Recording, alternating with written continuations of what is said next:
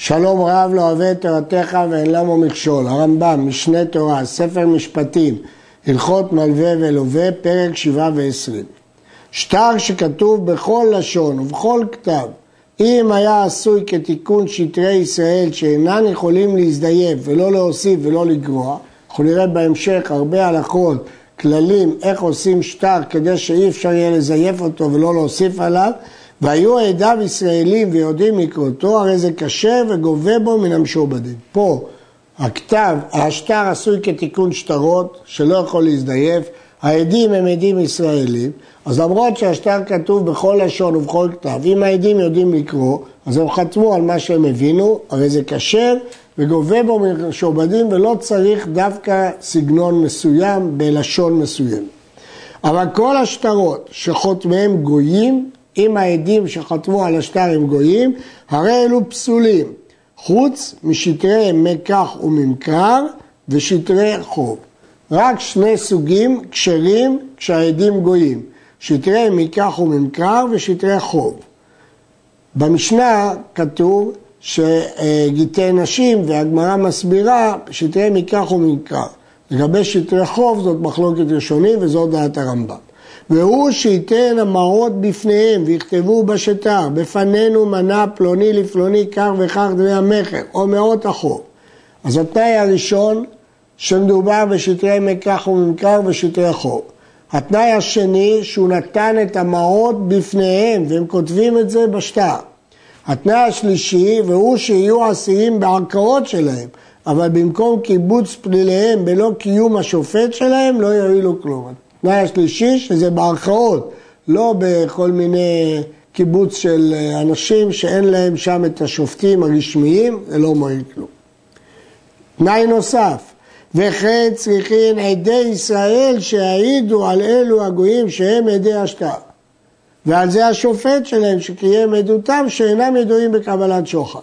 צריך שיהיו שני עדים ישראלים שיעידו שהעדים הגויים והשופט הגוי לא חשודים בקבלת שוחד.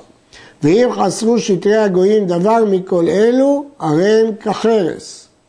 וכן שטרי הודעות ומתנות ופשרות ומחילות שהם בעדים שלהם, כלומר עדים גויים, אף על פי שיש בהם כל הדברים שמנינו, הרי הם כחרס. לפי הרמב"ם, רק מכירה וש... אה, ושטרי חוב. והורו רבותיי שאפילו שטרי חוב שלהם שניתנו המעות בפניהם פסולים ולא הכשירו אלא שטרי מקח וממכר שניתנו המעות בפניהם ואין אני מודה בזה. כן, יש מחלוקת בין הרמב"ם לרבותיו לגבי שטרי מלווה שחתומים עליו גויים ואישר אותו שופט גוי של ערכאות, האם הם כשרים או לא. אבל שטרי מקח וממכר לכולי עלמא הכשרים.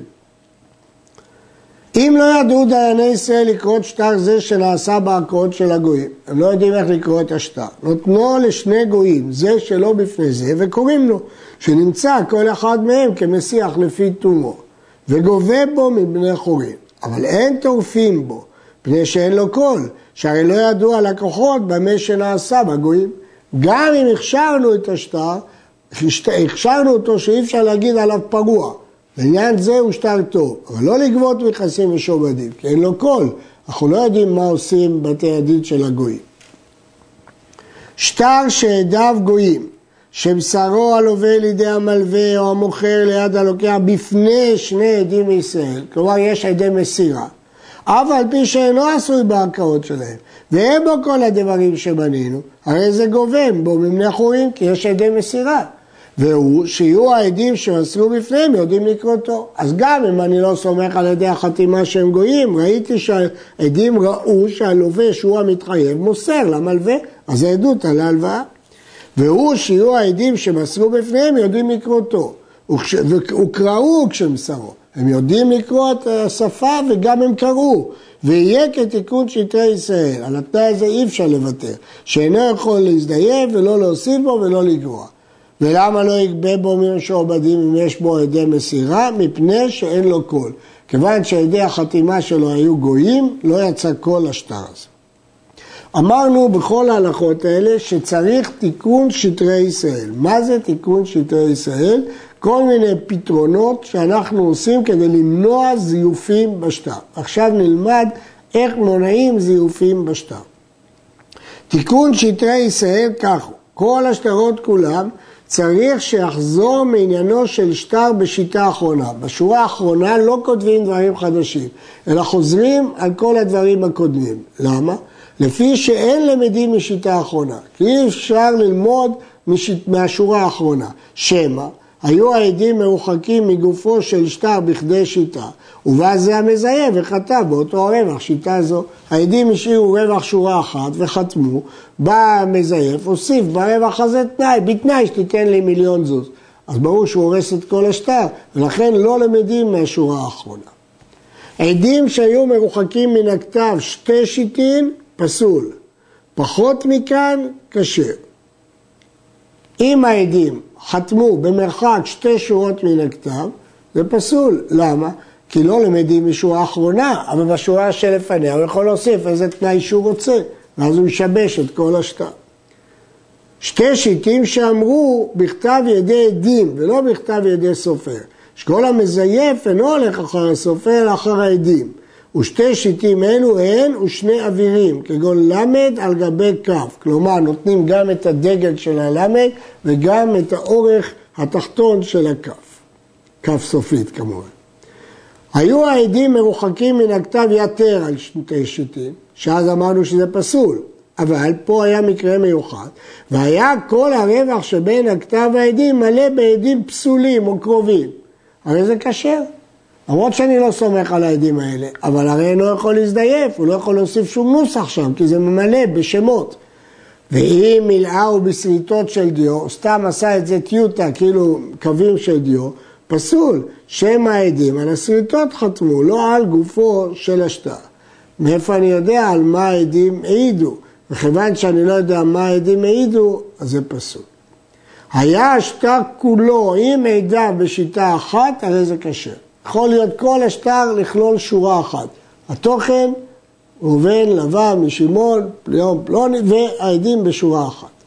היה השטר בשיטה אחת, והעדים בשיטה שנייה פסול. שם האלו העדים היו מרוחקים מן השטר הכשר שיטה אחת, וחתך כל השטר, וחתם זה השטר באותה השיטה, ונמצא, אלו העדים חותמים עליה. הם בעצם חתמו על שטר אחר, והרחיקו שורה, והוא הלך וגזר את כל השטר האחר, ובשורה הזאת כתב את כל השטר החדש, המזויף.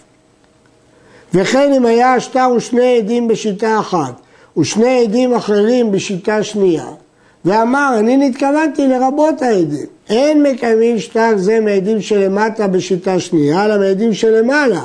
שמא בשיטה שהייתה בין העדים שלמטה ובין השטר שחתך, כתב שטר זהו, שני עדיו, הכל מסוים, השטר ושני העדים החדשים. אז העדים התחתיים לא מעידים על כלום, לכן צריך לקיים רק על פיהם, כי העדים הראשונים יכול להיות שהם מזויפים ונחטפו בשורה הריקה הזו. קיום בית דין שמאשר שהשטר איננו מזויף, צריך שיהיה סמוך לכתב ידי עדים.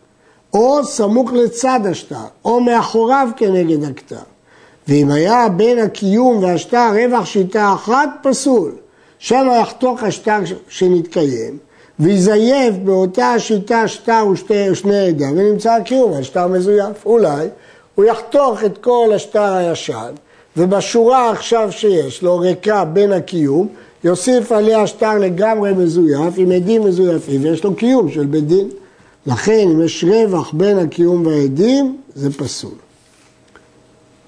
הרחיק את הקיום מן השטר יתר על שתי שיטים, הוא מילא כל הרווח שריטות דיו כשר, למרות שבעדים אמרנו שזה פסול, פה זה כשר, שהרי אינו יכול לזייף, ואין חוששים לבית דין שקיימו קיום על השריטות, אלא על גופו של שטר. העדים יכול להגיד, העדנו על השריטות, אבל פה זה קיום, בית דין, בית דין לא יקיים סתם קווי דיו. אז לכן אין חשש של זיוף וזה קשה.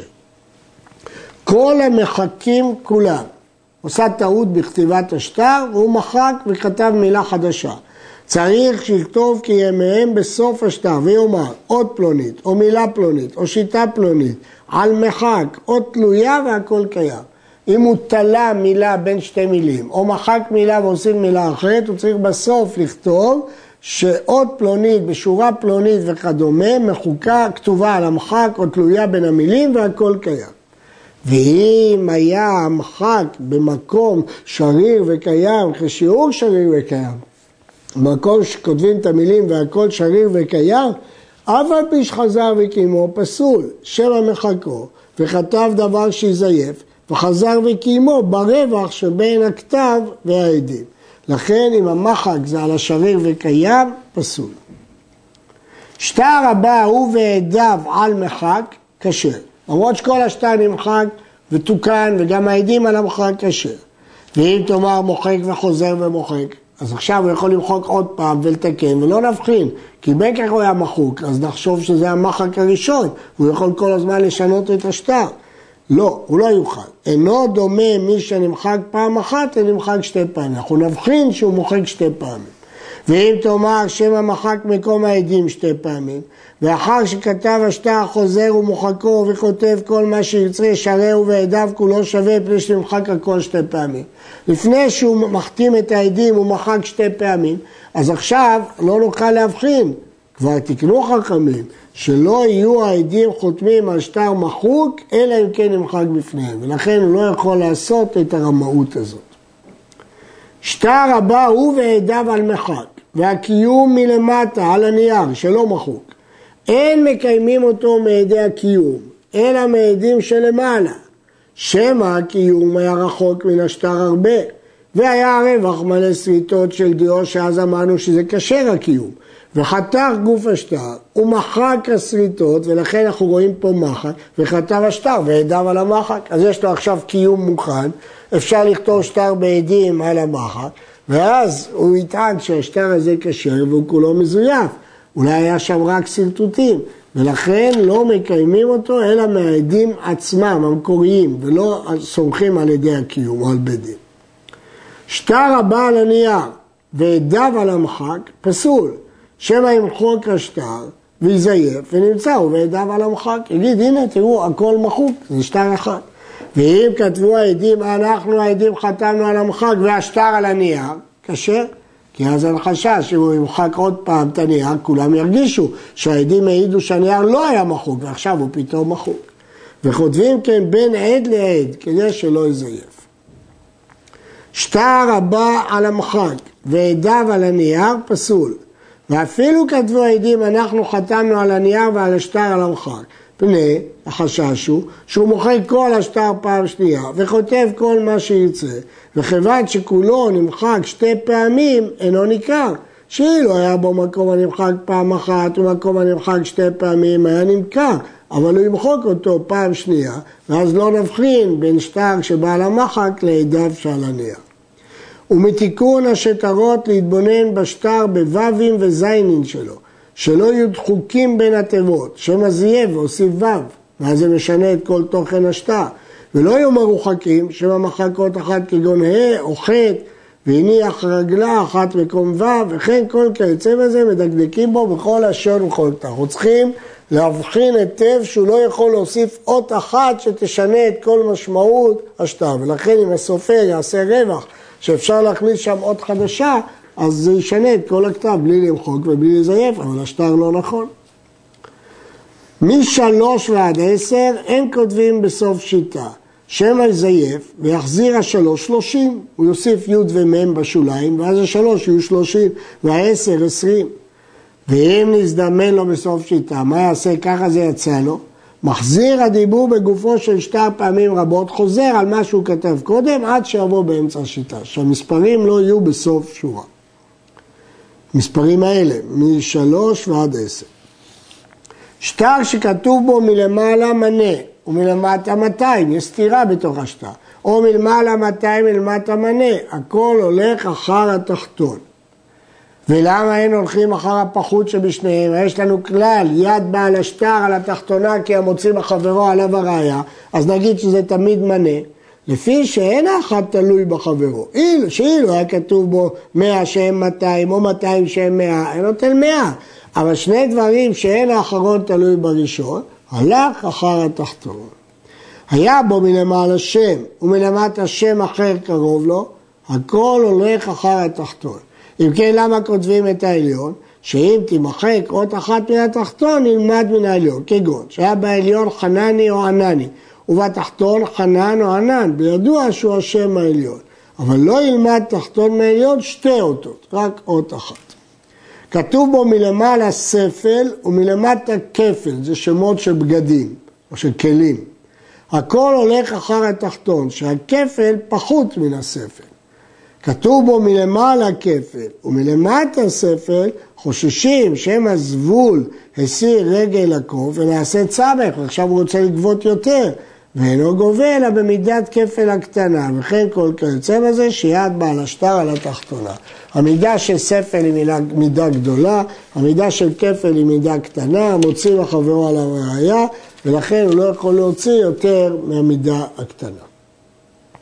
מעשה בשטר, שהיה כתוב בו 600 וזוז אחד, והרי הדבר ספק, אם 600 זוז וזוז, כלומר 601 זוז, או 600 איסטרה וזוז, אולי מטבע של פחותה מזוז. אמרו חכמים, יטול 600 איסטרה וזוז, שיד בעל השטר על התחתונה. מי אומר שזה 600 זוזים? אולי זה 600 איסטרות. אם כן, למה לא נאמר 600 פרוטה וזוז, שזה עוד פחות? כפי שהפרוטות כולל אותם הסופר זוזים ואחר כך כותבם, לא כותבים 600 פרוטות, צריך לצרף אותם לזוזים. וכן כל כיוצא בזה בכל זמן, כל מקום, לפי דרכם הידוע, על פי עושים, תלוי במנהג המקום, בסולם המטבעות של המקום. שטר שכתוב בו איסתרה מאה מאי, אז אני לא יודע אם זה מאה איסתרה או מאה מעות. או שכתוב בו מאה מאי איסתרה, אז אני לא יודע אם המאה מתייחס למעות או לאיסתרה. הלך אחר פחות שבלשונות, המוציא מחברו עליו הראייה והוא מקבל את המינימום, אינו נותן על מי הסתרות. שיעד בעל השטר לעולם על התחתונה, פני שהוא המוציא מחברו, ואינו מוציא עליו דבר שאין בו ספק. ברגע שיש ספק, הוא, הוא לא יכול להוציא. לפיכך כל שטר שיש בו משמע שתי לשונות, שמא כך או שמא כך, אינו נותן לה פחות שבשתיהן. ואם תפס בעליונה, אין מוציא מידו, אלא בראייה ברורה, כי הוא כבר תפס, עכשיו הוא מוחזק, והשני מוציא, אז אי אפשר להוציא בלי ראייה. כתוב בו מטבע זהב, אין פחות מדינר זהב. זהב דינרים או דינרים זהב, אין פחות משני דינרים של זהב. זהב בדינרים, אין פחות משווה שני דינרים של כסף מן הזהב. זהב זה החומר, בדינרים, בשווי של שני דינרי כסף. וכן כל כיוצא בזה, בריר, רחמנא ושיאן, סיימנו הלכות מלווה ולווה.